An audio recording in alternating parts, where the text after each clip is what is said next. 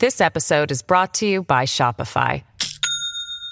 Do you have a point of sale system you can trust, or is it a real POS? You need Shopify for retail. From accepting payments to managing inventory, Shopify POS has everything you need to sell in person. Go to shopify.com slash system, all lowercase, to take your retail business to the next level today. That's shopify.com slash system. Wake up, America, before it's too late. The Steve Deace Show. Happy Friday to all of you. Welcome to another edition of the Steve Deace Show here live and on demand on Blaze TV, radio, and podcast. I am Steve Deace. He's Todd Erzen. He's Aaron McIntyre. She is New York talk show host Shannon Joy. Notice what we I didn't even I did not even sync this up. Put her back on the screen for a second. Look at this.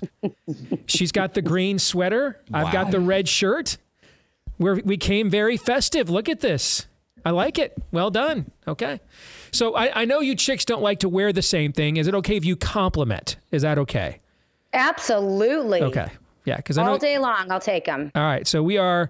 We, no, I don't mean that kind of compliment. Meaning you're complimenting what someone else is wearing. I mean, it looks great on you, I'm sure, but I mean, you. like, I'm we're complimenting each other. I've got the red, you've got the green. That kind of compliment. That's what I mean. Very mean. good. Very Okay. good. I'll take the compliments too. All right, you'll take those too. All right, cool. All right, so she'll be joining us here for the Deace Group momentarily, and of course, we'll get to that here in a few minutes. Next hour, it'll be Feedback Friday when we respond to your responses to us. And in fact, I just got this piece of uh, feedback from one of our from one of our listeners. Brandon says, "Hey guys, hope all is well. Years ago, we tried another brand of dog supplement." And the dog wouldn't eat her food because she hated the product so much. So after reluctantly ordering the trial bag of ruff greens, I was surprised that before I could even put dog food on top of the ruff greens, she started to lick her bowl clean. We only just started it the other day, so hopefully it uh, helps with things like her dry skin issues. But I can I can verify she at least at least likes the taste. Merry Christmas to all of you guys, and Bing. So we like to hear that kind of positive feedback from our audience about our advertisers, our partners is what we prefer to call them, like our friends over at Ruff Greens. It's the supplement that now even Brandon dog Brandon's dog likes. So maybe yours will too. We'll give you the first 14 day Jumpstart bag for free to see if you don't see a difference in your pet. In two weeks or less, you just pay for the shipping, but the bag is on us when you go uh, to ruffgreens.com, R U F F for ruffgreens.com, or you can call them at 833 Ruff Dog. And with that, it is time for the Deace Group.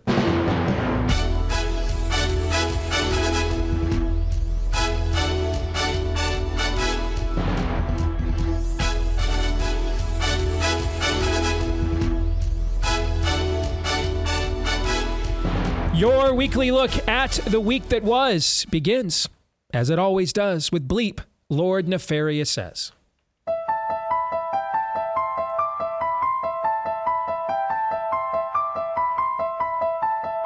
Day 271 of being a girl, or I'll say woman for this one because this video is for the women on Twitter who just really don't like me. Hello, ladies. We got a lot to cover, but let's first talk tampons. I haven't talked about tampons on here lately because I don't use them. I'm a woman who doesn't have a uterus. I know this. And science was my strongest subject in high school. Uh, there have been more reported deaths and adverse reactions uh, following mRNA vaccination in 18 months than there has been to every uh, conventional vaccine administered worldwide for the last 50 years. And given that mRNA vaccines are not recommended for pregnant women or those who are breastfeeding, would my right honourable friend overturn the big pharma funded MHRA's recent recommendation that these uh, experimental vaccines are administered to children as, as young as six months of age? Uh, well, well, Mr. Speaker, let me first say that I believe COVID vaccines are indeed safe and effective. I had like our LGBTQ plus health center come in. They were passing around butt plugs and dildos to my students, talking about queer sex, using lube versus using spit. Meet Joe Bruno, Dean of Students at the prestigious Francis W. Parker Private School in Chicago, which happens to charge $40,000 per student. They're just like passing around dildos, butt plugs. The kids are just playing with them. They're like, how do you, how does this butt work? How do we do, like, how does this work? You're telling me that in order to be a moral person, I need to accept the idea that a man, someone who is born a man and looks like a man, can really become a woman. That's, that's a, a prerequisite of my being a moral person. I mean, yes. I would Yes. like to identify, I do identify actually, Mhm. as the correct person on this issue of abortion. I identify as being correct and more correct than you on this issue. And I would just ask that you accept and affirm my uh, identity. Do you? Well, you are not a medical professional. Every time you will ever turn onto Tolerance Boulevard, folks, I promise you that it will be a one way street. Let's get to the first question. Shannon is the guest, and ladies first. What was the most vile thing that you just saw? I have to go with the dude on TikTok who is really representative now of the 21st century patriarchy. I mean, here it is in full force. We have a non menstruating female lecturing real women on who might happen to have an issue with him appropriating womanhood, right? Lecturing us on what it means to be a real woman. And this really is to me the most astounding thing as we come full circle with the pronouns and the transgender agenda. We now are in a situation where men are better at being women than women are at being women. Mm-hmm. And this is, you know, to me an astounding uh, you know, full circle event here in the 21st century. It's it's complete absurdity, and I'm frankly sick of it as a a real woman. All of us here are old enough to remember the olden days, you know, 2014, when they ran ads. Tampons wouldn't cost as much if men had to have periods, if men menstruated. Tampons would be much easier to navigate if men had to have periods, right? I'm sure you remember those, Shannon. I mean, you're the only actual woman here, correct? Right? So, Yeah, absolutely. So that was the feminist pussy hat wearing battle cry, just even within this decade. And we have moved beyond to don't have to menstruate at all to be a woman. Don't actually have to be a woman at all. It is very Orwellian, and they looked from pig to man and man to pig Yeah. and back Yeah. to pig again. And they couldn't tell which was which. Yeah. Precisely. The woman of the year is a man. Yes. And and all of the feminists that lectured us all of our lives that were on all the sh- all the cable news shows we watched growing up, Hannity and Colmes and Crossfire and all those programs, where are they now? Silent. All of them silent. Todd, what about you? Well, the question is why then? Why that? We've always had the weird.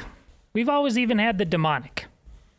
And a sense as a people that, you know, uh, East of Eden, this is how things are. So you do what you can. You and sometimes the best you can do is you red light district this thing. Uh, you keep it in its place why is the entire world, including your children's classroom, now the red light district? Why? It's and I'm glad you re- let it run long enough, Aaron. It has to do w- with it's not. There's always weirdos. It has to do with the normies. The normies are the weirdest people of all. The new prime Preach. minister Yep. of of uh, uh, Britain, Great Britain, Adam Kinzinger? presented with evidence about a medicine. Again, this is magical power of vaccines stuff, but it goes beyond that.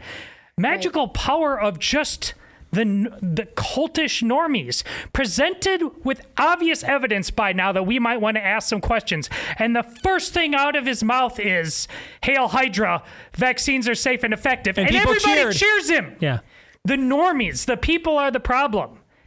That's why the freaks run roughshod like that. Because mm. no one ever punches them in the mouth. When that guy comes up to, hey, ladies, let's talk tampons, bam, get back in your hole. But nobody does that anymore. Quite the opposite. That's Joan of Arc now. Uh, Folks, we're post we're post argument. We have got to jail them before they jail us. In response to this whole Twitter thing, they instantly came out with a lawsuit against Twitter for firing more women than men. What the hell's a woman though? Right. This is crazy and insane. How many people And got banned for claiming that men weren't women on that very same platform? You can't win this game. You simply must two men enter, or hims, or she's, or shims, or whatever. But one's got to leave, and at this rate, mm-hmm. it ain't going to be us in this room. Shannon, did you want to speak up? You go ahead. Well, I think that it also has to do. I think they use this level of absurdity and this level of gaslighting because I think there is, um, you know, the the the level of absurdity indicates the level of submission, right? As a Yeah. population, as a society, like the crazier it is, the more they know that we are Those who can get you to believe absurdities can then later get you to commit atrocities. Yes. Yes. Absolutely. Or as you put it, you're, you're, you're not exactly Voltaire, but as you put it, the lie is the point. Yes. But that's exactly that. Yes, that is absolutely the point. Aaron. Yeah, Todd was dead on the money there. I mean, I've often said, you know, the transgender, those those who uh, believe they are the sex that they are not, have a mental illness. They need prayer and counseling. We've all we all agree with that. I've often maintained, though, the bigger mental illness are the normies, as Todd puts them, or as Todd puts it, the normies that sit back, recognize that this is weird, but do the golf clap. Oh, so brave. Mhm. They have the bigger men- mental illness. Agreed. And I want to go to the Rishi Sunak, uh, Adam Kinzinger guy. That was my craziest of the crazy because I think it perfectly illustrates what we are up against. And the choice of wording. He's presented with evidence, facts. He gets up, and what are the first two words out of his mouth? I believe. Yeah. I Mm. believe. I believe the vaccines are safe and effective. That's a belief statement, not a statement of fact. That's what we're up against. Yeah. You cannot argue with these people. I emote, therefore I am. They believe. They believe the lie. They want the lie. The lie, as Todd says, is the point, and they like to believe it. That is rife throughout that montage. The first guy on TikTok, I'm a woman without a uterus. In the same breath, science was my favorite subject. I was best at it in high school. Presented with evidence that the jabs are causing harm, I believe they're safe and effective. Then at the end, you must be a moral person. If, you must affirm people's identity, or else you're not a moral person. Well, I identify as a moral person. Well, you're not an you're you're you're, you're not a physician. Mm. I don't know what else. Yeah, they keep I changing don't the know. rules I don't within the know same what else we can say Yeah. to illustrate what Todd just said. We are post argument. This is bone on bone, mano y mano. Don't try at any level, at any level, to social compact this sh- uh, this stuff. I almost let that out. Don't try to social compact this. It's completely broken. All we have is power versus power. Well said. Exit question. On a scale of 1 to 10, with 1 being how hard it is for Michigan to humiliate Ohio State these days, and 10 being how hard Lindsey Graham likes being humiliated. I know, I know, I tried. You Okay. just can't quit him, I can can't, you? I tried. I, I, I want, I'm a victim, for goodness sakes. For a couple of weeks, for a couple of weeks, I kept my hands off of Lindsey Graham. You just got all your favorites out in that one. Anti Lindsey Graham stuff, uh, Michigan, Ohio State jingoism. It was all in there. Jingoism.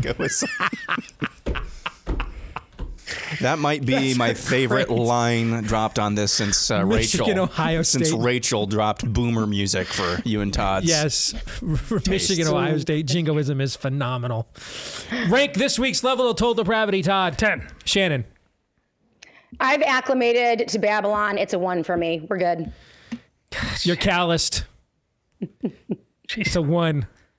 This- she does live in New York. Th- this scale No proves her bona fides as a woman more than anything else. Yes, Aaron. Uh, it's 20 because we didn't even mention in our commentary the guy talking about kids passing around dildos and butt plugs. Oh my gosh, you're right. Oh my gosh, right? Yeah. Yeah. Sorry about that. That's just called a teacher. Dude. Dude. Dude. Wow. I don't even know how to segue. I've got to do a live read here. I'm not even sure how to segue. You know what? Let me, I'll, I'll, you know what? Let's do this. A lot of what you just saw that we talked about is directly funded by corporate America. A lot of it is. Mm-hmm. Yes, it is. A lot of it is. And you know, we were talking on Theology Thursday yesterday how difficult it is to to live morally economically, to just completely divorce yourself from the welfare state and um, and and uh, you know corrupted weights and measures and currency, you know, and debasement. It's it's hard because it's so systemic. Uh, that's why when there are a few oases out there where you can do business with people who won't make you feel like you got to take a silkwood shower afterwards. That, that you don't go in knowing I am literally spending this money so that it will be used to attack me later.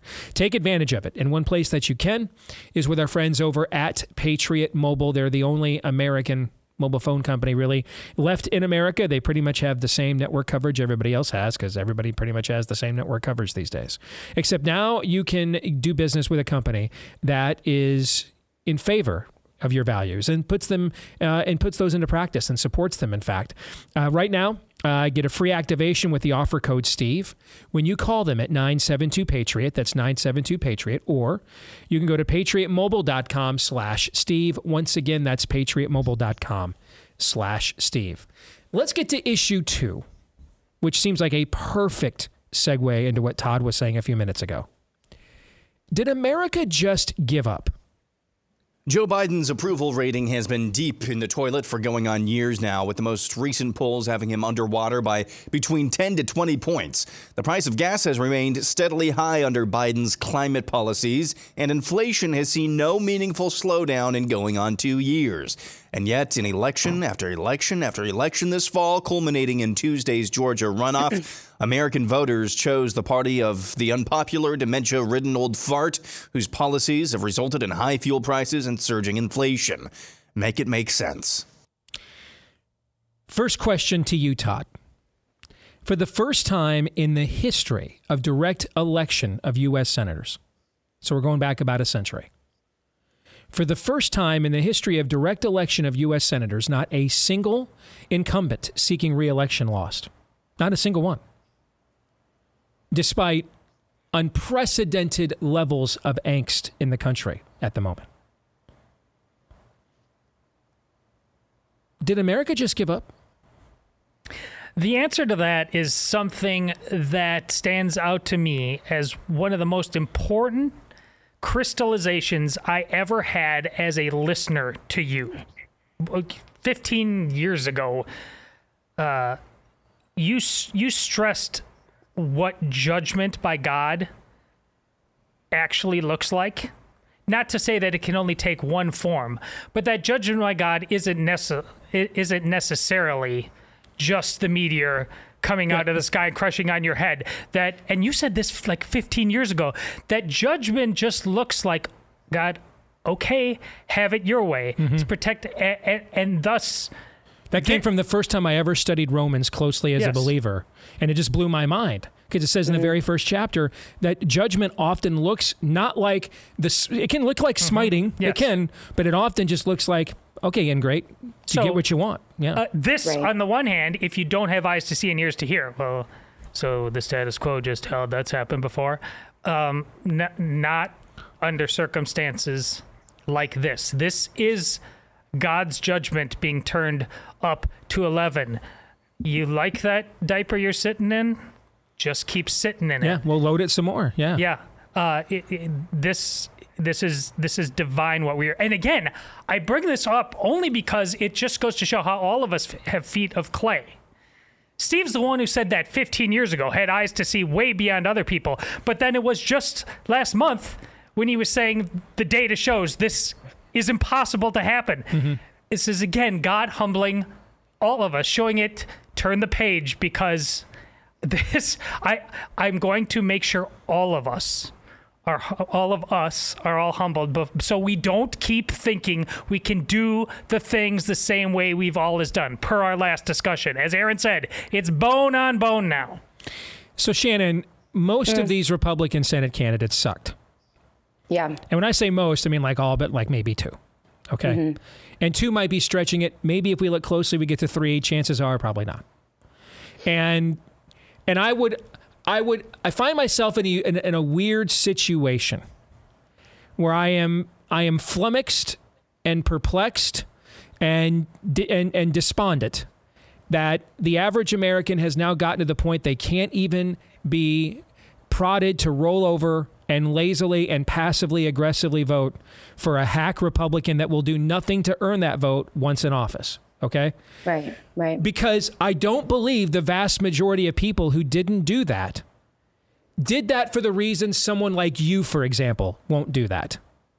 That they're not as educated, that they're not as nuanced, that this that, that it's not uh, it's not a protest of a protest that there's not a, a layer of analysis that they put into it that what it what it says to me is that impulsively they've just given up they, they've gone the other way. They they can't even vote for the RINOs anymore when they're pissed off. They've just accepted that this is their fate.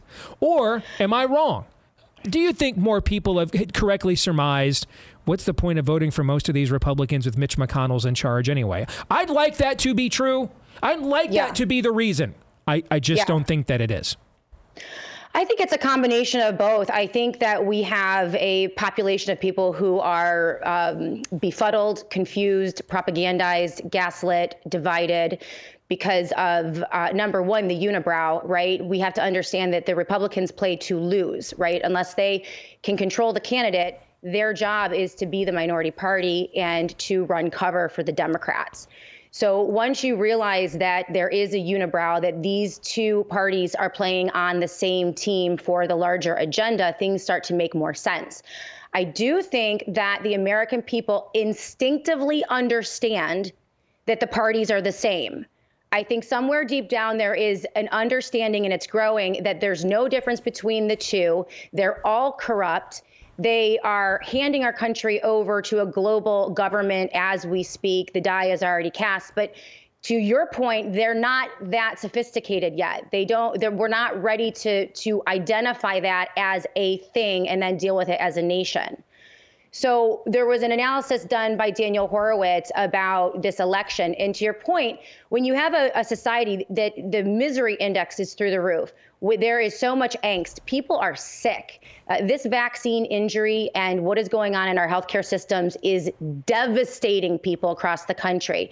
The economic policies are devastating people. We are miserable. Yet, according to the analysis by Daniel, when you look at the voter rolls, people basically went to the polls, and if they were registered Republican, they voted Republican. If they were registered Democrat, they voted Democrat. That was the most consistent indicator of how people voted. So, what that means is that nobody knows what to do. The, you, the U.S. right now, the people are are confused. They know they're miserable. They know something's wrong, but there's nothing coming from right wing media to explain it. And there's certainly nothing coming from left wing media to explain it. And so we're in a state of flux. If, if there's one way to an, analyze this election, that's how I would come down on it. Aaron, what do you think? So I hope I hope that it is true that a lot of people just decided I yeah, what's the point? I, I hope that's true. That's more encouraging than uh, some of the other alternatives. I think what is the more likely explanation is that for some time now, people gave up. And when I say gave up, Mm. give up, um, I mean giving up on citizenship. Yeah, that's my fear too. I think that's been the case for a long time because you look at a lot of Mhm. these races. If Mitch McConnell had not poured money into Alaska, do you think they could have put some of these some of these candidates over the top? You can debate that, but I think it's a pretty good pretty good uh, chance that that's the, that's the case. Because I mean, the Republican candidates were also very underfunded, very underfunded.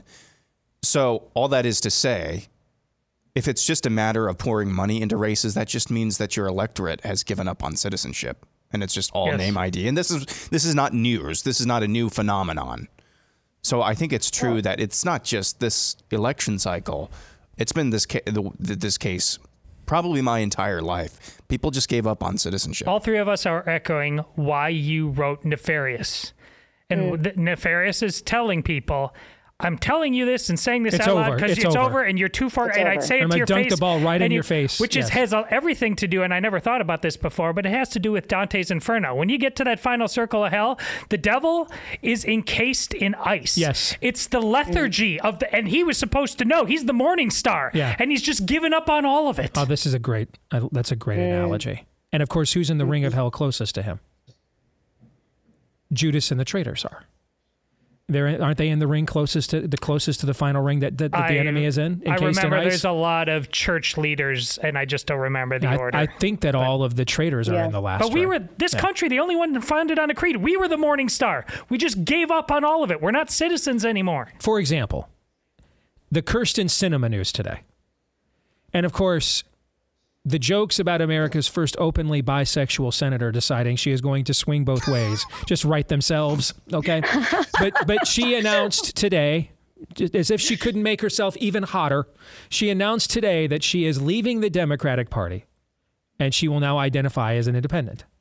Now, we don't know whom she will caucus with, okay? I don't know that that's been determined or announced. Has she talked to a scientist? Is that allowed? But but if you had a real opposition party, not just one that was more moderate, but real. Like you could it, it doesn't you can be pretty moderate and be pretty opposed to what the Democrats have become. You know what I'm trying to say? Like you could have you could have some laissez-faire morals and think, you know, it's a really bad idea to give nine-year-old kids butt plugs in school. You know what I'm saying? I mean, you don't have right. you don't have to you don't have to you know know the five points of Calvinism or been you know uh, you know been to mass in the last six years to think. I don't think I don't know. We don't give our kids butt plugs for Christmas. I don't know. We should give them out in school. You know what I'm saying? I mean, there's a there's a pretty big chasm. you know okay, what I'm saying? between where the Democrats are and where a lot of other people could be to think that's crazy. All right. So it, it's not that they ideologically disagree or to a degree. It's that they they literally are not an opposition party because if they were, Mitch McConnell would be on the phone to Joe Manchin right now. Now, wouldn't change a lot of our lives. He's not a conservative. He's not very right. Okay. But again, don't look at it the way we would look at it. Look at the way that even if they were, if they were, if it was the issue that they were just more moderate than us, an opposition party would operate. They've got 50 right now. 50 right now. We're going to flip Joe Manchin right now. He cannot win re-election in West Virginia in the current election environment in that state. His next mm-hmm. time up. What's it going to take? And I mean, I'll give you any committee assignment, and you're the chair. Anyone you want. Ways and Means, Armed Forces, anyone, you, Judiciary, you pick the committee, you are the chair. I'll move anybody out of there, whatever it takes to get you to have you, Joe, be our 50th right now after this Kyrsten Sinema news, right? That's that's what a real opposition party would do. Any scuttlebutt about that or anything at all here? In fact, did any of you any of you watching me right now even contemplate this until I just brought it up here in the I last five certainly minutes? Ditch is still too busy trying to get a handshake from the January Exactly. 6th cops. Exactly. That's the unibrow. It's not it, when we were when we were younger. We thought it, it was the conservatives against the moderates. That they were just more moderate than us. It's not about that. They ain't us. That's the issue. It's not degrees. It's not tactics. It's not severity. It's not not knowing what time it is or insulation. They literally ain't us. And that's Yeah. why they don't think about things like what I'm saying right now, which is you offer Joe Manchin, you give him the Cubs, the, the, the offer that Andre Dawson got from the Cubs when we were kids, a blank freaking check. All right? What's it take? Yeah. Anything short of you can be Senate Majority Leader, that's my job. You can have anything else you want in the Senate, it's yours. That's how we get to 50. You're the key. But no, they're not even going to contemplate that because they don't want to govern. They don't want to be in that position because they're not an opposition party on any level at all, at any leadership level at all. There are pockets of opposition like Florida, Iowa, which, she, people like Shannon try to do in their local communities. But there is no there is no meta agency for an opposition party to any to the spirit of the age in America. It doesn't exist. So true or false is the exit question. I get this in my email inbox a lot, so now I'm going to give it to you guys. There will never be fair elections en masse in America again. True or false, Aaron? True. My my inbox hates Aaron. Todd, True. it now hates you too. Shannon, Not right now. Not right now. I don't think we could have fair elections somewhere down the road, but uh, right now the it's completely rigged. The there is no difference between the two parties, and we have to abort that effort. I think localism, hand-to-hand combat, guerrilla warfare at the local level is going to be the next 10 years. And if we can win there, then we can start to maybe trust our elections. Hmm. All right, when we come back, we'll switch to the topic Todd hates the absolute most because I'm that kind of guy. Stay tuned.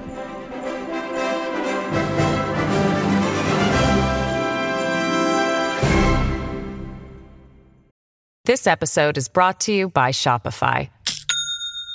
Do you have a point of sale system you can trust, or is it a real POS?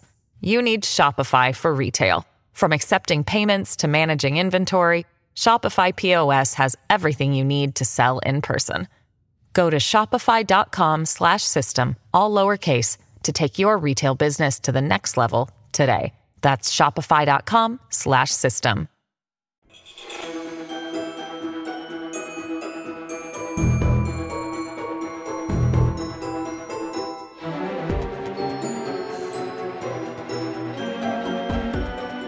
All right, back here on the Steve Deace Show. This part of the program brought to you by our friends over at Moink, which delivers grass fed and grass finished beef and lamb, pastured pork and chicken, sustainable wild caught Alaskan sam- salmon straight to your door. Because maybe you weren't aware that we did the same thing with the food supply, or at least large portions of it, that we did with the medical supply and a lot of our other manufacturing supplies. We outsourced it to our enemies, like the Chi-Coms, like one of the leading pork producers in the country has Chinese ownership, for example. So if you want to do it old school, the way previous generations of Americans did, local farm right to your table, do it with our friends over at Moink.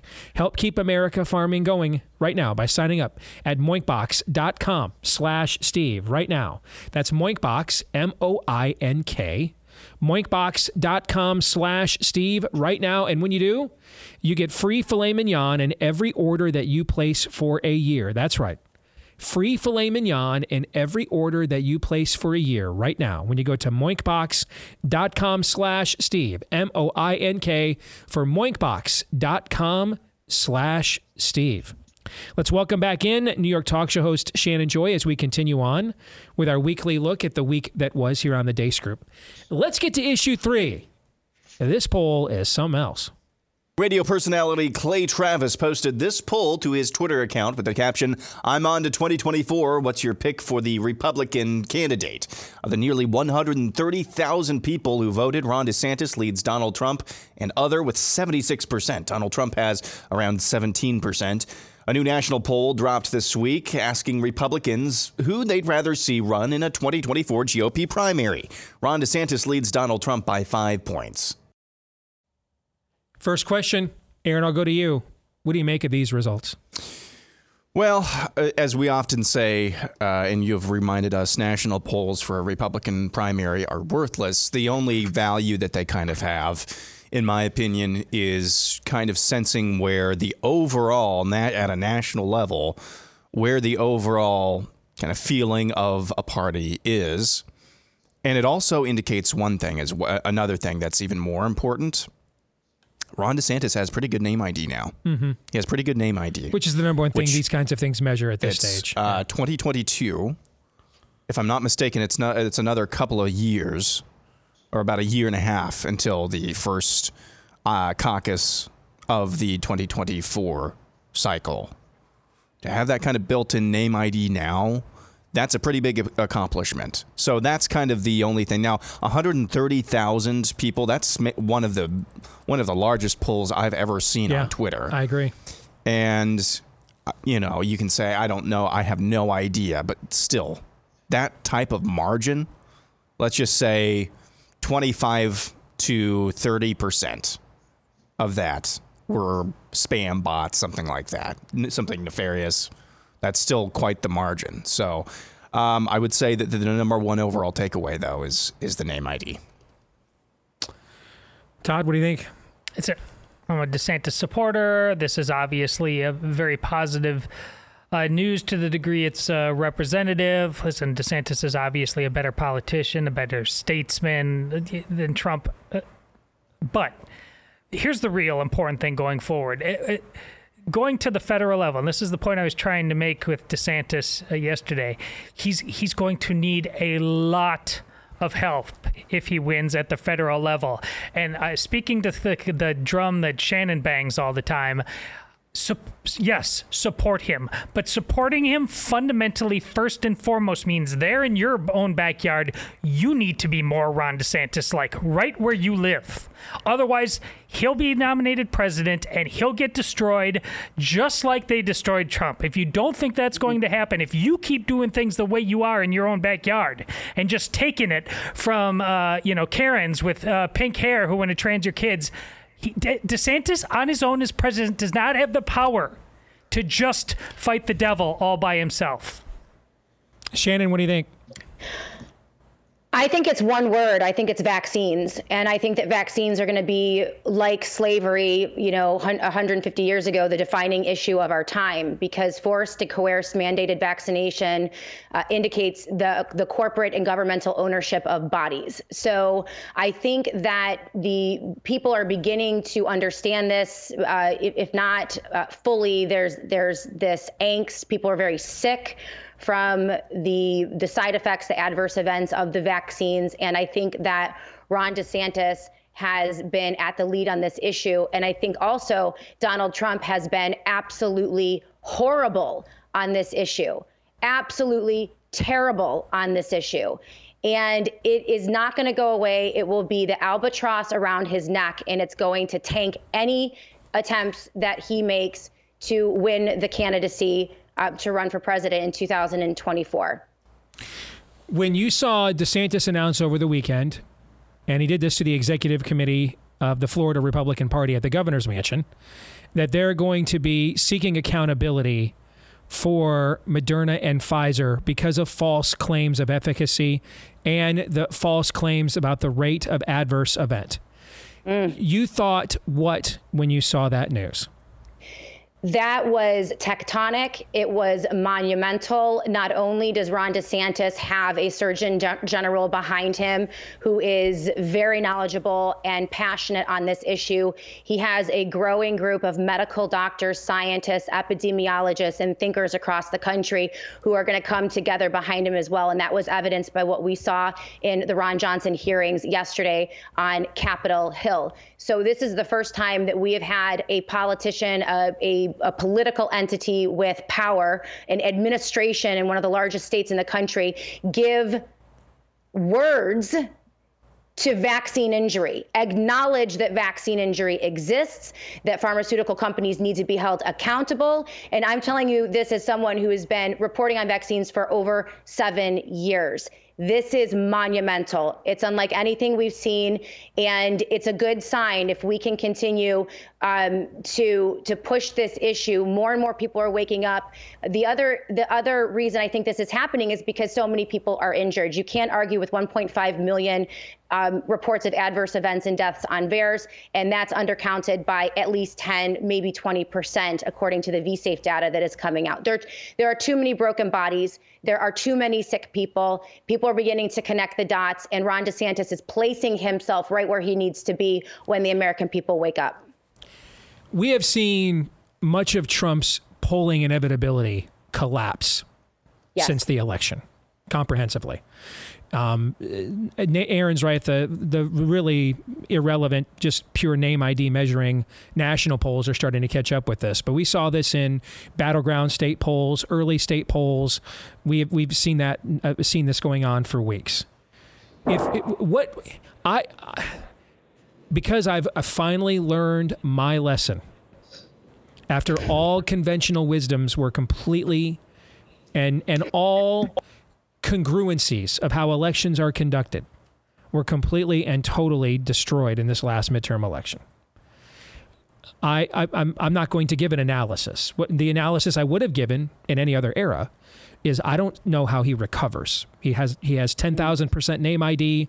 He has negative unfavorables. There, there's there's not a lot of persuadable people left. People whose minds about Donald Trump, one way or the other, are not made up. This is what DeSantis has largely done, strictly off of what he winning the Florida election. He hasn't even really started campaigning yet. Hasn't put an organization on the ground yet. He's not doing national speaking or anything of that nature to even indicate he's a candidate, which means that people are aspirationally hoping for him before they even before he even shows up to shake their hand. So if anything, I would argue that under any other previous environment, DeSantis actually hasn't even hit a ceiling yet, mm. and that Trump probably has hit his. But since we're not in those any other environments, and I really, am, I think I proved in this last election, I don't know what the hell's going on. I'm not going to give that analysis. I, so my question simply is, if you were in Donald Trump's orbit right now, what would you be telling him to do? Todd. Get out now. Is that yeah. one of the options, or is it just assuming? That can be the option think, you choose if you want. I just had. To, I don't think that's possible to be in his orbit and have that as an option yep. uh, at all. But I would. I would absolutely. You listen. You you've got because of everything Shannon just said, and obviously I'm the anti-vaxxer on the show, so you've got you've got to figure out how to get on this that side of this thing. Mm. You have to. It doesn't matter who your J and J buddies are. This mm-hmm. the, this train has left the station.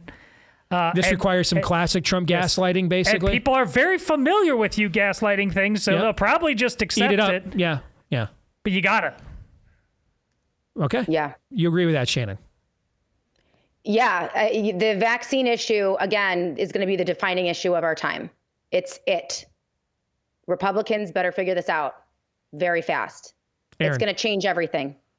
Everything. If I were in Donald Trump's orbit, what would I tell him? I would tell him to make Mitch McConnell your foil. It distracts from the fact that That's a lot of analysis. A, a, lot of your candidates mm-hmm. lost. It puts the ire where it really deserves to be, and just make him your female dog. Basically, every single morning, uh, your middle name is Mitch McConnell sucks. Donald Mitch McConnell sucks. Trump. That's that's what I would tell him to do. That's that's pretty good analysis as well. Um, because, you know, the one thing I used to say during the 2016 campaign is on his own, the the public persona he has politically crafted is is exhausting. It's overwhelming. It, it, it, it can it can be deflating even amongst those who are rooting him on. But when you give him a foil, he's King freaking Kong. The, the problem with going against DeSantis right now, in many respects, as I think about this, Trump has the same problem with DeSantis that we had with Trump in the Cruz campaign. We, we always knew we were going to have to go after him, but we didn't want to do it too early because there'd be so much blowback from our own base. And, and you saw that happen to Trump. Went after DeSantis too early, massive blowback from his own base, right? Okay. Same thing happened to him. But so, but you can't do it too late either. If you wait too long, you know, he's running downhill. He broke free from the line of scrimmage. He's on the second level. He's running in the open field. You ain't bringing that fullback down. You know what I'm saying? Mm-hmm. So when do you do that? And we we we we nailed it on the Cruz campaign when we agreed to not do it early. We watched what happened to Bobby Jindal and Rand Paul and Scott Walker and all these people when they tried doing it. They got annihilated. So we went over here and won our bracket, the evangelical bracket, and let everybody else worry about Trump. Then the argument came though, it was clearly down to a top three between us Rubio and Trump. We were the clear top three. There was a major internal argument among us about do we get rid of Rubio or now is the time to go after Trump? And I was in the camp of we have to confront Trump now it, because yeah. if you get rid of Rubio, they'll just elevate John Kasich. Right. And the, the, the establishment won't be without a candidate here, and and and Trump will be so far ahead and gather up so much steam, we won't be able to do it. I lost that argument. Okay, others thought we should wait until and, and thought we could really get into a race where it was just going to be us versus Donald Trump. I never thought we could possibly craft that outcome. And I think in some respects, Trump, the shoe is on the other foot. It, to be very strategic about when it is time to truly confront Ron DeSantis. He tried it too early and it backfired on him miserably. Wait too long though, and dude is running to daylight. Like it won't even be close. So I don't I, I don't envy them trying to figure that out. But I think one way to figure that out is on the vaccine issue, as the two of you have suggested for sure. Because even if you even if you correctly calculate now's the time to try to take DeSantis down, you're trying to catch up with as you put it. One of you guys did the albatross, right? So you're running with he- he's ahead of you, and now you're running to catch up to him with that weight on your back at the mm. exact same time. Exit or exit question: Which 2024 ticket is more likely? Trump Stefanik or DeSantis Haley? I'll go first. Trump Stefanik. I'm sticking with this until I'm proven otherwise. Okay. DeSantis Haley. What do you think, Shannon? Uh, DeSantis Haley. Yeah, I, I I couldn't even begin to know 2024. Yeah, I'll All go right. with DeSantis. Let's go to our kicker question very quickly. If you could make for issue four, if you could make one living person run for president in 2024, whom would it be and why? Aaron. Besides Ron DeSantis? Yes. Okay. Uh, Joe Rogan. You know, you, you know, if you want to pick Ron DeSantis too, I'm fine with that too. I Should we guess I take didn't him put off the board? Uh, t- let's take DeSantis off the board. Okay. Yeah. Joe Rogan. Joe Rogan. Interesting. Todd. I'm not even kidding. Admiral Dick Levine. Let everybody see it. Just get of it. busy living or get busy dying. Let's Well, bulls on parade. Let's it. let the freak flag fly. Yes. Yeah, Oh I'm, I'm feeling you. Okay. Shannon. If it isn't Jesus Christ, I don't think it matters. So none of the above.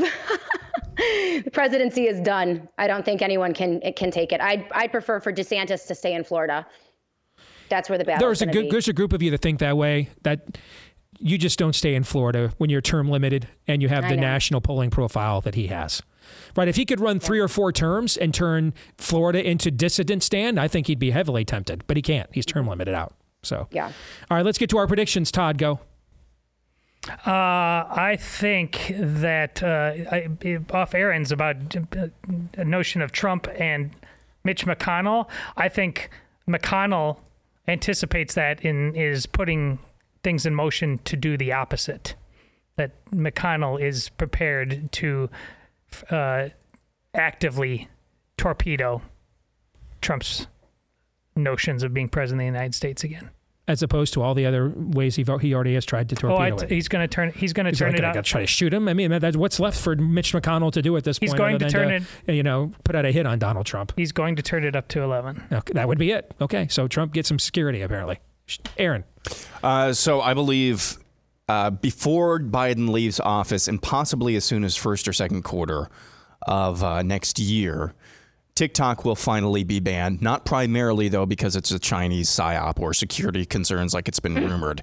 It's because YouTube has been losing ground to TikTok. And we have to protect our We have to protect our- our native censorship mechanism. Exactly. Exactly. That is some hella analysis. So, uh, and I don't know if you've noticed this as well. YouTube Shorts, which is YouTube's attempt to do Mhm. TikTok videos, they have been putting some serious marketing money into that. So I think they're just trying to get establish a little bit of a foothold with that format, and then once they kind of have their own thing, then that's when they'll make the switch. Shannon, quickly, go ahead.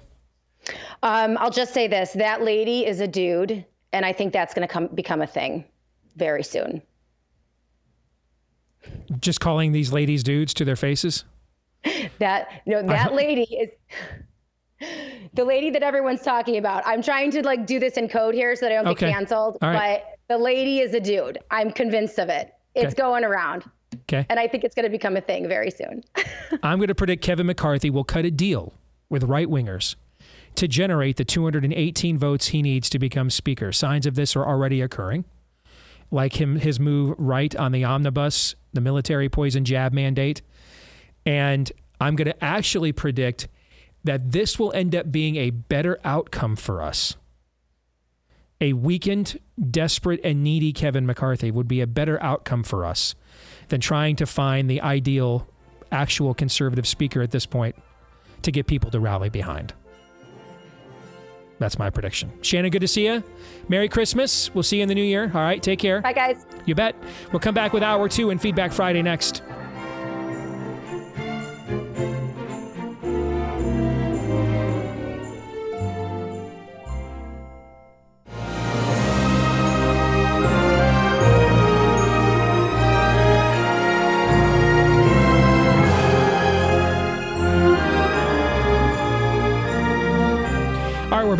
Two, live and on demand on Blaze TV, radio, and podcast. Steve Deace here with Todd Erzen and Aaron McIntyre. and all of you. And you can let us know what you think about what we think by emailing the show, steve at stevedeace.com. That's D E A C E. Like us on Facebook, MeWe, Parler, and Gab. You can follow me at Steve Deace Show on Twitter, Gettr, TikTok, and Instagram. Speaking of which, I will be doing an Instagram live today at 4 p.m. Eastern. So if you are one of our Instagram followers at Steve Deace Show, I'll be doing an Instagram live today. Ask me anything. That's coming up later today, 4 p.m. Eastern on Instagram at Steve Deace Show. You can also find me at uh, rumble.com slash Steve Deace Show, and that's where you'll find clips of the show, free of any censorship and free to watch. And then, of course, don't forget, uh, if you are a podcast listener, if you've yet to do this, please hit subscribe or follow if that's the button nowadays. You can also leave us a five star review if you like us. If you don't, don't lie. But if you do, like really like us, we would appreciate that. And thank you to all of you that have done that for us already. And if you have a new five star review for us and you want to embed a question for an, a, a forthcoming Ask Me Anything, you'll go to the front of the line for consideration when you put that question into your brand new five star review. So thank you to all of you that have done those things for us already. This part of the show brought to you by Jace Medical. You know, in the, the past couple of years have taught us anything. It's to be as self reliant and prepared as absolutely possible. One thing we often overlook in our state of preparedness medication. That's why. That's why we are partnering up here with Jace Medical. How many of us tried to get medications that were venerable, proven, successful, safe, that would have saved lives, both our own lives of people we care about during this pandemic, and they wouldn't let us have them. Now we have an amoxicillin shortage because we've outsourced about 80% of our antibiotic curation to the ChiComs and their country is in a meltdown at the moment. Make sure you get a hold of our friends over at Jace Medical and do it today. Get the Jace case, five venerable antibiotics, including amoxicillin. And it's, by the way, if you have a penicillin allergy like I do, it's cousin that is safe and it, as an alternative, doxycycline. That's in the uh, that's in the Jace case as well. Uh, it takes just a few minutes to answer a few questions at jacemedical.com. That's J as in jump, as in jump at this now. Don't wait. Jace Medical, J A S E, jacemedical.com. Use the offer code DEACE10 to get $10 off your order. DEACE10 for $10 off your order when you go to jacemedical.com. As we begin Feedback Friday, a couple of shout outs. Jared writes, My mother was diagnosed with breast cancer recently, and so now we begin this journey. Can you please give her a shout out? Uh, she and I both listen to your show daily and absolutely and uh, he's asking for prayer for his for his mother linda as well so those of you that are prayer warriors out there you want to add linda your fellow blaze viewer slash listener to your list uh, for her battle against cancer i know that jared and his entire family would definitely appreciate that and then where did it go oh did i lose it don't tell me i lost it i had it queued up where is it Dang it. Bear with me. I got to find it. I got to find this. Here it is. Okay. Ron wants to wish his wife, Barbara, a happy birthday. Ron wanted me to wish his wife, Barbara, a happy birthday last year at this time. Um, but we missed it before we could go live on the air. So I wanted to make sure her birthday is today, December the 9th. So I wanted to make sure I told them, hey, I'm sorry about that. Ping me a year later, and I'll make sure we get the birthday shout out mixed in. So Ron did that. So Ron wants to wish his wife, Barbara, a happy birthday today, December the 9th. So wanted to get that done. Happy birthday, Barbara. Indeed. They're coming to get you, Barbara. Just kidding. All right, let's get to some feedback Friday. You guys ready to go? You bet. And All her right. birthday isn't happy any longer. It got it just got creepy. yes. Um this is a long note, but I think you'll realize why I shared it when I got done. This is from Carol Hamill. I want to thank you for your comments last week regarding end of life issues. You could not have been more correct about a purpose until your last breath, but let me start at the beginning. I apologize for the length. It's just hard to compress one's life into a few short sentences. My parents were both believers. They met in Bible school in the 1940s. Dad was able to attend for one semester, then had to return home when his older brothers went off to war. That didn't stop him from courting his girl, who would later go on to be my mother. I cannot tell you how blessed I am having two devoted parents. Growing up, I often fought the discipline and teaching they provided, but they led me to the Lord and encouraged me to follow Him and only Him. That steadfast belief is what gave me a solid foundation to see the world in the past couple of years for what they are. My mother passed in 2015, and in 2018, Dad fell ill. Since my husband and I live close by, his care fell on me. His declining health meant he needed more care, so we found a private care home. We had many good folks or many good talks, and when his heart uh, and when his heart started to weaken, I had to tell him that he didn't have much time. He asked me if he could have a new heart. I thought that was strange. A strong Christian, I knew he was not afraid to die and was looking forward to going home, so I asked him why. He simply stated he wanted to be with us and he still had more to do. His time was getting short, and the head nurse came to me and asked me if they could start giving him pain meds. Dad had told me that he didn't want them. He wanted to be able to visit.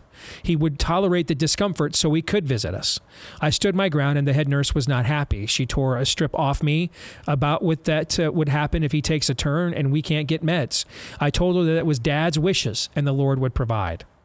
On the Friday before our Thanksgiving long weekend here in Canada, Dad was looking forward to my brother and some of the grandkids visiting. He was hanging on as long as he could. Saturday morning, they finally arrived, and Dad spent the day talking with everyone.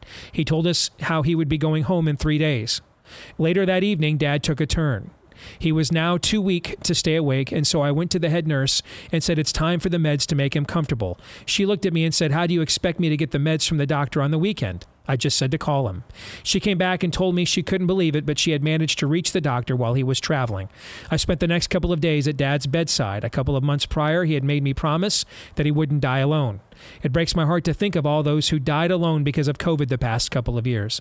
They and their loved ones were robbed of God's blessings. Tuesday morning, family and friends surrounded my dad, sharing our stories with him. Then his pastor came. He said he couldn't stay long, but he said the Lord spoke to him and told him to come right away. So he canceled an appointment and came to dad's bedside. After a short visit, his pastor prayed for all of us who had been blessed by his life and committed dad to the Lord. I had my hand over dad's heart as the pastor said amen. I felt dad take his last breath and his heart stopped. He was gone. The impact in the room was immense. To his dying breath, Dad had a ministry. A week later, I got a letter from the head nurse telling me that she witnessed what she witnessed with my father would forever impact her. Steve, you are 100% correct. The Lord can and will use us until our last breath if we are truly good and faithful servants. Thank you to your team for the ministry that you guys have. So that was in response to the, the, the push in Canada, where Carol is from, for death with dignity. Remember, I think, Aaron, you had the story in your montage about the veteran Yeah. the female veteran who just needed a stair lift in her home. That's it. Just needed a stair lift in her home. That's all. Totally lucid, totally competent, just needed a stair lift in her home. She's disabled and a veteran. Served her country. And the Canadian government responded by asking her, um, Do you want to consider end of life issues? And I just want to reiterate there is no such thing as a death with dignity. It doesn't exist, it's a lie. Death, in and of itself, is an indignity. Death is a result of our fall. Death is a result of what we have done. But God, through his Son, made a way for the last enemy, death, to be conquered. Now, death can have meaning. And that's what Carol describes here with her father. Or love knows nothing greater than this that a man would lay down his life for his friends. Sacrificial uh, love, offering yourself up, your life up in place of those you care about. Or even in place of people you don't, but you're just living the commandment to love your neighbor as you love yourself to your last breath. There can be meaning in that. But death, in and of itself, is an indignity. Those who are pushing dignity in death, dignified dying, hate life. All the people pushing dignity in death don't believe in the sanctity of life. They're pushing you and others to end your lives so that they no longer have to worry about taking care of you or even acknowledging you at all. It's a five year plan. It's a purging. It's a culling. It's a taking out of the trash from their point of view. There's nothing high minded about it at all. It's frankly as undignified as it gets. It's demonic, actually. What Carol just shared, what went on in her family, all the way to her dad's dying breath, that's holy right there. You guys have any thoughts? Here's the problem with comfort it's in your suffering, whether in death or in life, that you have the most to do. You can't be afraid of comfort. God's calling you to suffer on His behalf. Just a little bit. Won't you?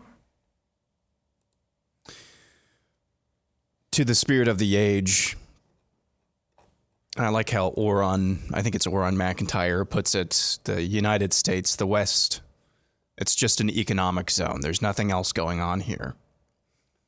To the spirit of the age, and I'll add, to the spirit of the age, you and I and everyone listening, we're just widgets. Just widgets. It's no mistake that the, the same people who believe that we are the plague on the planet are the same ones who insist on things like late term baby killing. And if you can't kill them then, they're kill their souls. And if you cannot kill their souls and they make it long enough, or any place along the way, we will help you die. Every, you notice a trend here. Every single, every single turn with the spirit of the age it is death mm-hmm. of the human being. Mm-hmm. There's no mistake for that. And mm-hmm. when you watch Nefarious, when you watch Nefarious, I promise you, you will put some things together in a very powerful way.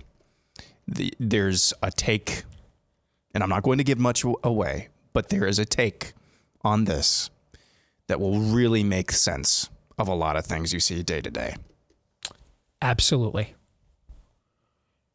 Absolutely. Death, despair, those are things that come from darkness. And you can tell when the agenda, you know a tree by its fruit. You can tell when the agenda is dark because that's what it produces death, despair, degeneracy, debauchery. That's what you're seeing a lot of now. That's why we use phrases like demonic and spirit of the age on the show. Because we're not dealing with simple political agendas anymore. Not even dealing really with radical Marxist theories. You're really dealing with the entities and the beings and the realm and the stronghold from which such ideologies that produce such rotten fruit emerge.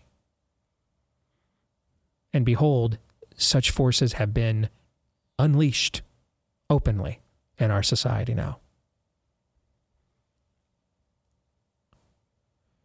Joel writes, I was putting my nine year old son to bed. I began to scroll through Twitter for some of the disappointing election updates. I went to your page, and he immediately noticed your pinned tweet regarding your new children's book, Why Thanksgiving. My son told me that they had read just read that book as a third grade class at his school the day before. And he began to relay to me the pilgrim story as documented in your book. Obviously, and he puts this in all caps, this isn't a government school.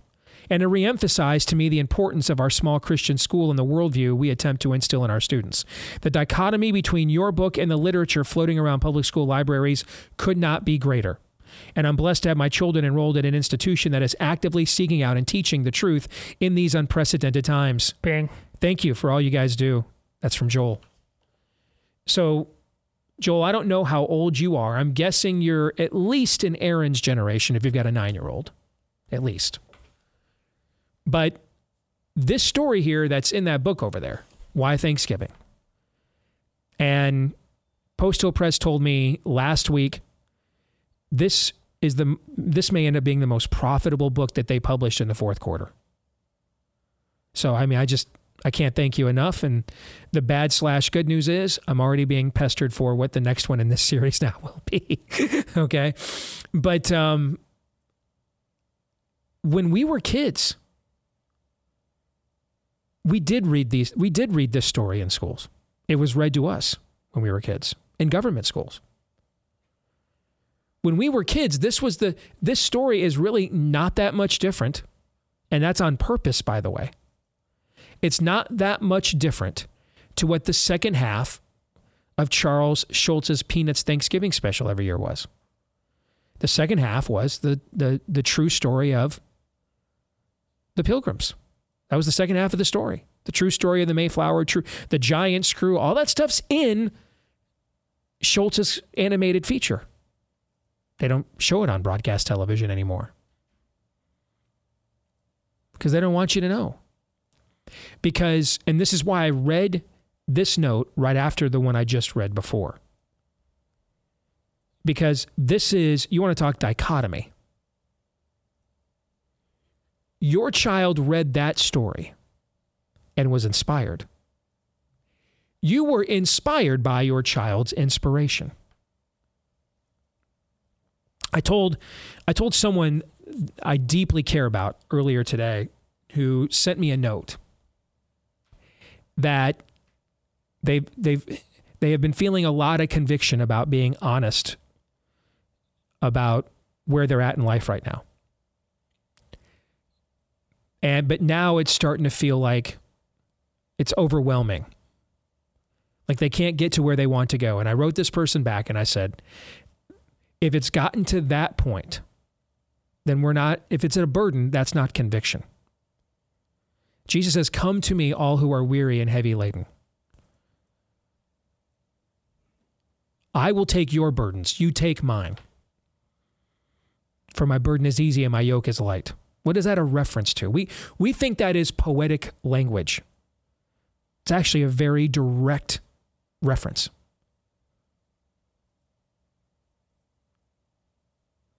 When you were called to be an apprentice of the rabbi, and by the way, I think I've said, I've said this before, but in the first century, the rabbi would call you by saying, Come and follow me.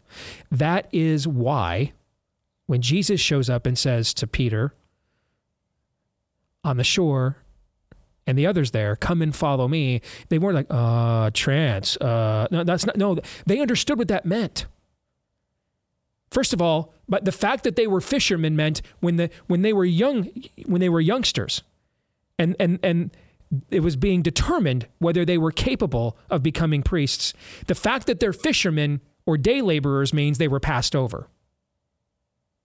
It means they were already determined, deemed they weren't worthy of that calling.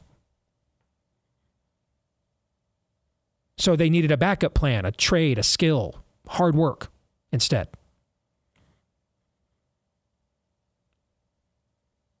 So they didn't get picked. So now, many years later, to hear the rabbi say to them, Come follow me, that harkened back to their youth, the calling that, they, that every Jewish boy wanted and very few got. For many are called, but few are chosen. That's another, again, we are looking at these lines like Jesus is some soothsayer he is speaking a language and making references culturally that are very relevant to that period of time in which he is speaking into. He is fulfilling them. Yes. They understood what these references, they, they didn't have to go through some kind of glossary or look these things. What's he talking about? Wow, let's follow him around and, and write down sayings because they're so profound. It wasn't like that. He was very accessible, actually.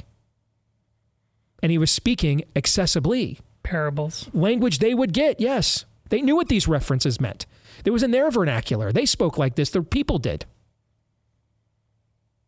So many had been called, but few were chosen. They didn't get chosen, so now they're They're working penub, man. Hard work.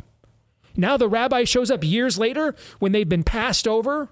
They're just going to live a mundane life and now says, Come follow me. That's why they dropped their nets and followed him. Wasn't he put him in a trance? Wasn't some mantra. Likewise, when the rabbi chose you to follow him, very common kind of initiation a little bit like when you're in the when you're on the varsity, the freshmen carry your bags, right? On a college team, the freshmen carry the carry the upperclassmen stuff. On a pro team, the rookies carry the bags for the veterans. Part of the initiation of of of, of showing you're willing to work your way up, to, to earn your keep, to know your station, not take it for granted. And so when you were called to be the understudy of the rabbi, you carried his scrolls, Guys, they didn't, they didn't have the Bible on a phone, folks. Mass scrolls, handwritten. Ever seen how long the books of Jeremiah and Isaiah are? Very is the answer. These are thick, heavy. They carry the rabbis carried these with them. Their tassels, their other mementos. And so as the apprentice, as the Levite apprentice, you carried this for the rabbi. These would be long days. You'd be on foot. It was often very warm. And so, as the assistant, you carried his burden. You carried the rabbi's burden. Jesus is the rabbi that comes and says, I'll carry yours all the way to the cross and beyond. And so, if, if you're feeling conviction that turns into burden, that turns into despair, that it, it doesn't inspire you, it doesn't motivate you, doesn't elevate you, doesn't propel you, but feels like something you can't ever accomplish or ever get ahead of. I promise you, that ain't from above. That is always from below. Or your mind, as the great prophets, the Geto Boys, once sang, your mind is playing tricks on you. Because when God breaks us, it is to propel us. It is not to leave us in despair. Darkness is what is what advances despair.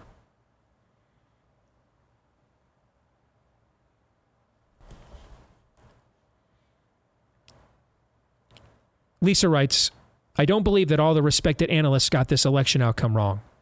Do we really think that the majority of Americans are okay with continuing high gas prices, food prices, an invasion at the southern border?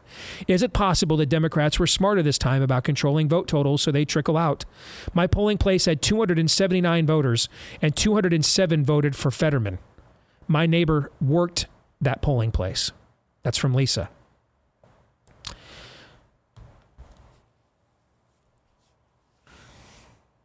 I think we're saying the same thing.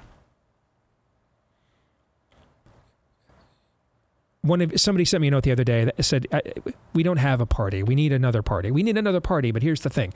If we were in a position where we could actually assemble that level of alternative guess what we would already have? That. An alternative.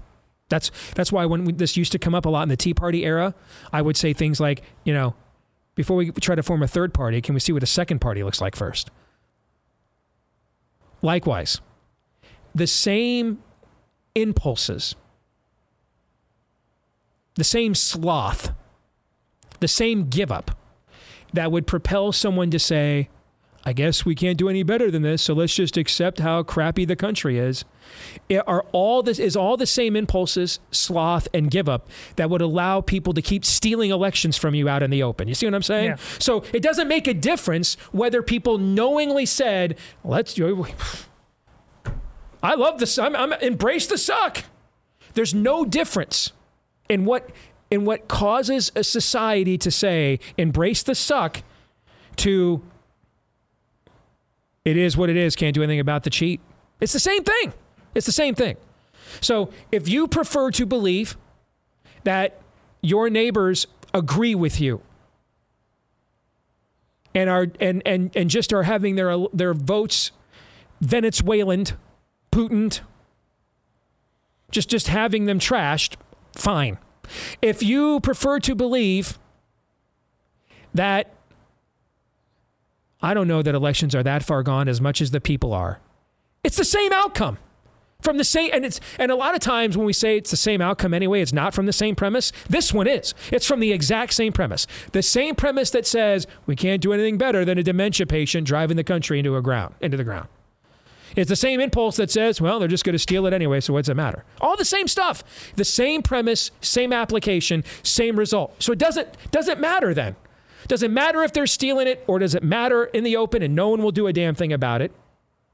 I mean, Elon Musk is literally putting out evidence, smoking gun evidence, guys, ch- chain of custody levels of evidence for impeachments, imprisonments. No, nothing will happen. Okay, then. That's on us. That's on us then. That's what government by the consent of the governed means. That's on a, that's a you problem in the end. That's an us problem.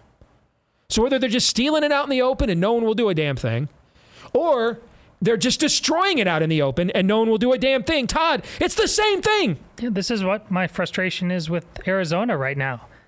You, you just getting owned by the, somebody like Katie Hobbs again, right out in the open.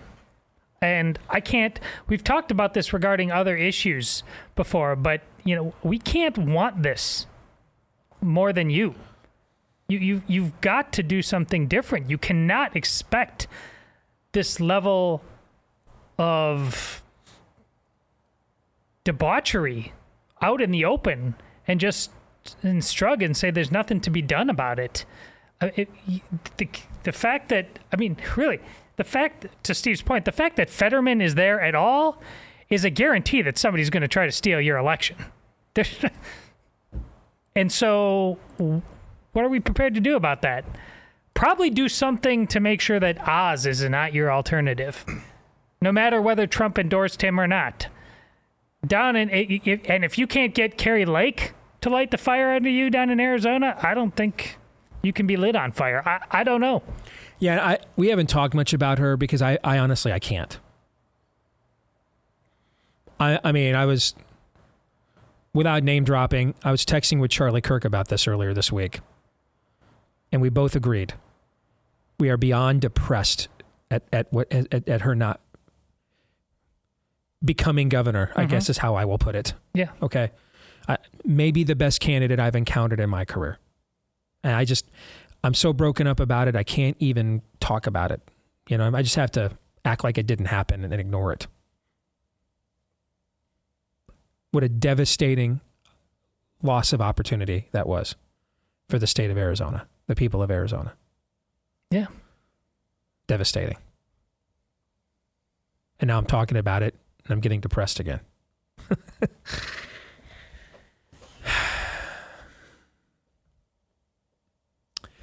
We're up against the clock. I don't know if I got time for this one. I don't think I do. All right, I've got two here I want to get into in the next segment that I think have an interesting opportunity for you guys to chime in on individual bullet points. Okay. Okay. And one of them is political, and one of them is pop culture. Um, and then we won't talk about Kari Lake anymore because then I won't I won't be big sad. I'm serious. I mean I I I, I think I, I think that well, I just I think at a minimum she would have been a DeSantis. At a minimum. A DeSantis. Yeah, at, so at a not, minimum, another DeSantis. And the important point about so it's not theoretical. Just look over to the east there and look what how that state right. is flourishing, right. and you passed. Right, you passed. Yeah, and because of and a lot of people are saying yeah because of mean tweets basically. She said you if you were with Team GOP, the hell with you or something like that. Yeah. Okay, so you want cheating and destitution. All right, hey, hope it's not your kids. Yeah. That OD on the fentanyl, you're going to continue to lit over your, yep. your southern border human uh, trafficking trading post there. Hope it's not your. Hope, hope you're not the one getting the phone call at 2 a.m. about the overdose. Enjoy your vote.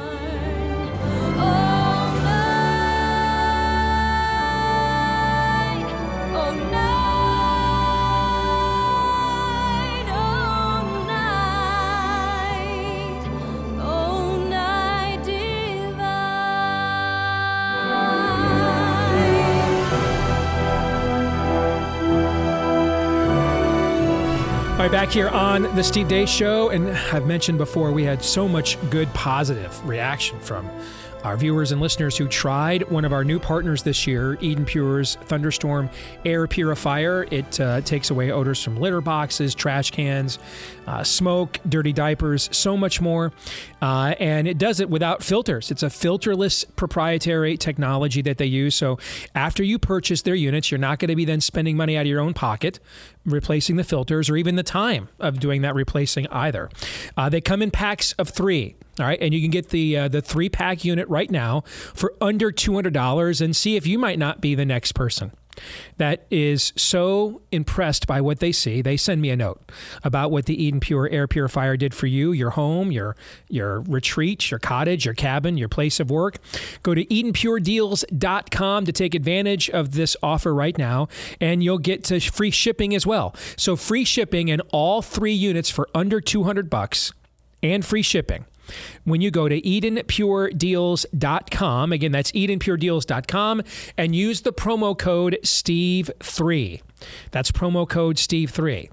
And I also need to mention because I brought this up the other day, that if you're looking for Blaze swag for the Blaze fan in your family, or maybe that's you for Christmas, all right, um, we are recommending strongly that you put an order in by close of business Monday to guarantee delivery by uh, Christmas Eve, given the performance we have seen from our post office the last couple of Christmases. Okay. So we are recommending strongly you put your order in by close of business Monday in order to get and guarantee delivery for Christmas Eve. Uh, you want to see what we have? A lot of cool swag. Aaron's wearing one of my sweatshirts right now. You can get that uh, at uh, the Blaze store if you want. But everybody, today's Chad Prather's 50th birthday. We've got Prather swag there, Ladder with Crowder. All of us are there, of course, Glenn, all of us there. The the baby lives matter stuff that you see Aaron wear every now and then on the show, that's there too. Just go to shop.blazemedia.com. pardon me, shop.blazemedia.com. Again, that is shop, S H O P, shop.blazemedia.com, and use the code DEACE20 to get 20% off. Code DEACE20 to get 20% off when you go to shop.blazemedia.com. And we strongly urge you uh, to do it by close of business Monday to guarantee delivery by Christmas Eve. All right, let's get to some more feedback Friday. You guys ready to go? Yes. Yep. All right, so let's get to the two emails that I teased before the break. All right. Steve Heverin says, I'm, I'm going back and forth trying to filter and be unbiased in my thoughts, surmising Trump and DeSantis. So I'm asking myself a few questions. Let's go through these one, uh, one, one on one, okay? Number one, would Donald Trump have taken Disney head on and not backed down? You can even answer the question or just think, is that a good question to ask? I think that's a Yeah. the, the, the, uh, when, the reason I chose this. Spoiler alert: I think these are really good questions to ask. Whether you have the you agree with his answers or not is entirely up to you. But I think they're great questions. I think, yeah. I mean, it's it is true for things like he tells this story all the time, and it's true. Some of the things he's negotiated, I think Bo, he renegotiated. He just fleeced Boeing on the Air Force One or something like that, which in the grand scheme of the federal budget is not that big of a you know not that big of an expenditure. Um, I think he would have if the if the opportunity was there. I'm not sure if he would have followed through like DeSantis has, but uh, I think he would have taken them on. Unless, unless there was some J and J buddy reason there, I think yeah, I think there's reason to believe he would have. Would Ron DeSantis have nominated three Supreme Court justices that would overturn Roe? Yes, I think there's reason to believe he would. Sure. Would Donald Trump have suspended a state attorney for refusing to enforce federal law? No. No. In fact, if anything, Trump's hands offishness when it came to fears of his authoritarian tendencies ended up being his undoing Mhm. as a president, right? By not confronting such elements, by not purging them, by not uh, locking her up, so to speak. Ninety percent of his instincts were like dead on correct. Absolutely dead on correct. 100%. Yes. Number four, would Ron DeSantis have pulled the U.S. out of the Paris Climate Accords? Yeah. Yeah, I think so. Number five, would Ron DeSantis have moved the U.S. Embassy to Jerusalem? Yeah. Mm. See, this is the thing that I think all governors have to answer is the foreign policy issue. It's not the gatekeeper issue it was when you and I were growing up because of the omnipresence of the Mhm. Cold War, but it is still something that is largely unproven. Now, I'm going to guess he's got some form of a foreign policy record because he was a member of Congress, remember, right? And so maybe there there'll be some vetting to do there, but I'm going to say no. I, I just think the priority, the, the, the, the list of priorities, there's a lot more higher priority items. And number six, I think we all know you guys' answer to this one. Would Donald Trump have the only state in the nation's de- health, Department of Health to advise against jabbing the children? No. No. No, I mean, if anything, he would be pimping it, right? So if you if if if you're if this is if first of all, what do you think about these questions that Steve is asking himself as a critical thinking exercise? I think that's a good slate of questions to be asking. I think so. It's Not not only- sufficient, but I I mean, it's not 100% sufficient, but it's a very good start. not only good, but if you are in a position where you feel torn, where your instincts aren't Mm-hmm. more easily leading you in another direction, this is exactly what an adult has to do to make Mm-hmm. I hard decisions. Yeah, I agree. And this actually goes to what Shannon was talking about last hour on the Deace Group, because when you went through the first five, these were pretty even between the two, right? The sixth one is where there is clear separation Mhm. between the two. Clear. Um, and when I say pretty even, it didn't mean that they were equally good on every question, but that like if you weren't sure that DeSantis would have moved the embassy to Jerusalem and we watched Trump do it, on the other hand, you may not be sure that Trump would uh, uh, suspend a state attorney and we watched DeSantis do that. Meaning that the culmination of those five questions, if you were just doing tallies on a scorecard and you got through those five, they were probably going to be pretty even. That sixth one, though, is where there is clearly a chasm of difference between the two, right? Sure. And that goes to what Shannon was talking about last hour. But I think that's a really good, regardless of how you answer those questions. I think the willingness to ask yourself those kinds of questions is a really good critical Yes. thinking exercise, Steve. That's good. That's well done. All right. Brian writes I was born in 1974, so you're about Todd and I's age. What movies that you saw in your childhood are either building blocks to the principles you hold or are lenses through which you see the world? I, I was reading something that uh, um, a friend of mine sent me about the Daily Wire's uh, entree into creating original content. And uh, I think I sent it to you guys last night, didn't I? To Yeah. read. It's really fascinating to read it. And uh, Jeremy Boring, who's there, Tyler Gaston kind of combined CEO, uh, and and he's kind of the mastermind of this over there. And what was he said? He goes, "My worldview is basically the Bible, '90s country music, um, and." I, th- and the Lord of the Rings movie, it's just like it's not much different from how I would surmise things, right? Okay. So these are movies that help to frame his worldview. Okay. Here's his examples. And this is from Brian, who writes Rambo, First Blood. okay. a heck of a start. Yeah. Survival skills and and and un, and don't um, unquestionably trust authority. If those are the lessons you got, okay. Yeah. All right. Red Dawn. Kind of the same two lessons, right? I freaking loved Red Dawn. One of my favorite movies as a kid. I mean, I'd I'd watch it every time it came on, and I also thought it was so cool that they named themselves Wolverines. Terminator. Prepper and human autonomy is paramount. This guy. Okay, this is thematic. War games. Again, human autonomy is paramount. Uh, and then ET, don't trust the government. Are you sensing a theme here? A little bit. Yes. Um, what do you think of his list? I love it. Man, great movies. Great movies. I mean, I done War Games. That's a. That's the only way to yeah. win the game is not to play. yeah, phenomenal. Um, Absolutely phenomenal. Fun fact: I, I've only watched War Games, um, and the way I watched it, what were those big? This this was a technology I don't think that stuck around very long. Those big discs uh, that they would put movies on. Do you guys know Laser discs back I in the day? I think it was a laser disc. Yeah, Yeah, I yeah. actually watched it on a laser disc. Yeah, my aunt and uncle had a laser disc player, and the first movie they bought for it was Rocky Three. I remember watching Rocky Three on it when I was a kid. I'd completely forgotten about laser discs, but yeah. Um, for me, I mean, I would kind of channel Jeremy Boring. I mean, a lot of my worldview is basically the Bible, church history, the Godfather movies, and Lord of the Rings. Star Wars. yeah. But there's a but there is a scene I remember there was a there's a scene in Star Wars. It's an Empire Strikes Back. And it's when uh, Luke is training on Dagobah. And he senses the the dark side in the cave. Okay? And this is before you know that Darth Vader is Luke's father. You don't know this Mhm. yet, you know?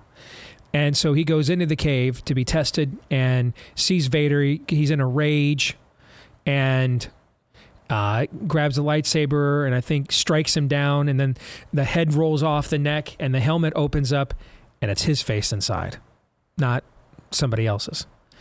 And I carried that with me a lot of time, a lot growing up. Like, how do I not become like this? You know, because the rage that I'd have to just go into the basement, put headphones on, um, and listen to hours of pop music uh, in order to just try to drown my drown it out, calm down, not get caught up in it. But I mean, I that scene stuck with me well into my adult years. Of how do I not let that sort of succumb my anger at what's going on here with my old man. How do I, how do I not let that rage overcome me so that I end up becoming exactly like that which I you know claim to be enraged by right? So that would be an example from the Star Wars movies but certainly the Lord of the Ring films the Godfather movies church history high school and the Bible. Pretty much my entire worldview can be culminated in in in some bouillabaisse of those things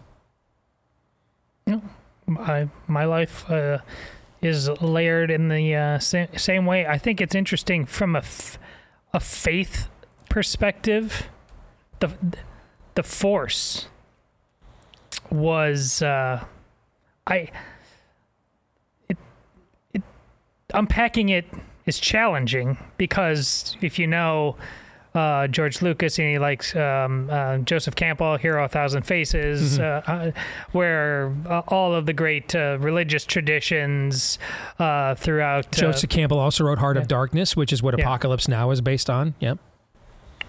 Um, but it's it's it's hard to because it the force can if you want to you can simply say this is you know it's pagan wishy-washy nonsense but if you if you were a young christian like i was y- you can it, it's like you know Auron and harry potter. I think he might have something similar to say about this you know Auron gets bashed all the time for like why do you believe in witches and witchcraft Auron i thought you were a christian and that nonsense well uh, i was a christian and i saw harry potter and i saw the clear demarcation between good and evil and the hard choices you had to make and you could see the pilgrims walk in it well you could also see it in star wars I, I mean, I think that's very, very much. Even though the idea know. of, of the divine being a, a neutral force that you choose whether to interact with it good or bad, that is dualistic Eastern pagan mystic Well- notions. But this, but you're right that that some of those things that are transcendent that tie into our belief system are with are tethered Well, within there as well. It's interesting you mentioned that within one context of Star Wars, but it just goes to show within the storytelling of the Force how malleable from series to series to series. Mm-hmm. What ex- what exactly is the Force? I mean, we get we, we the prequels were dealing with midichlorians. We we go on to Mm-hmm. and the an immaculate birth. Yes. Uh, you go on to the post movies, and you know then they're you know contravening across space and time and stuff like this. And so it just goes. If it was malleable within that series, why isn't it also malleable in our hearts? Now that can be dangerous. Sure. But was it dangerous for me as a baby Christian? I thought I thought you know Jedi's were priests. Uh, you know it was noble. Neil writes, "Have you guys been watching Andor, the new Star Wars series? I think it's the best Star Wars production in the post in the Force Awakens era. You guys should watch it and discuss it." So, I've had, I told you guys I tried watching the first few episodes and I fell asleep during episode two. Put me to sleep. But I have gotten a ton of interactions from people telling me to watch this. It's really good. So I think it's going to be on my list while we're home over Christmas break to go ahead and get through It's it on and watch too. it. It's on yours too? Yeah. Okay. I mean, I got people telling me I don't even want to promote it because I'm afraid that, you know, Disney will wokeify it because it's that good. If they find out the right wingers like it, they'll, you know, have to bog it down with virtue signals. I'm just, I'm just so. I love, I love Rogue One. So do I. just think that's a fan. and this is obviously tied into it. I I'm just so mad at Star, Star Wars and Disney. I, I just hold them in such contempt right now. I got to be honest. I, it's very very hard. Which isn't to say I break my own. Like I, um, we wa- it's on Disney and we get it because we have ESPN Plus. So I, um, that that it, we talk about the Benedict Society, Yeah, right? yeah. I mean, Oh, I'm, that's on my list, I'm too. watching Yep. that, and that's un, it's unbelievable. I know. It's unbelievable. It's mocking all the things I, the reasons why I won't watch Star Wars. It's mocking. I know. I know. Hey, before we get out of here, in these unprecedented times, Bing. make sure you get an agent that can successfully guide you to the finish line during the Let's Go Brandon era of real estate. Where would you find them? We made it as simple for you as possible. We created a website to host a database called realestateagentsitrust.com. It's a long name, but one you'll remember. Realestateagentsitrust.com. Go there today. Uh, the process is simple. Uh, go to realestateagentsitrust.com, provide us with some basic info.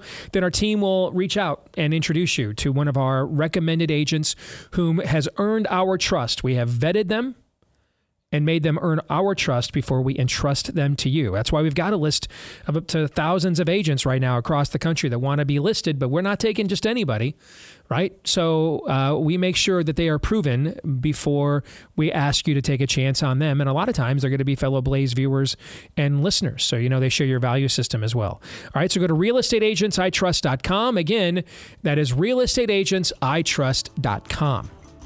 For those of you that uh, might be wondering, it's a big night tonight here for the show because the wives are going to get to see Nefarious tonight for the first time. Your wives are. She's she's pumped. She really is. Mrs. Erzen is pumped. What about Mrs. MacIntyre? She is excited. Oh, I'm very excited to show it to them and excited to show it to some very important people next week as well. Everybody have a great weekend. We will see you on Monday. Until then, John 317. This is Steve Deace. on the Blaze Radio Network.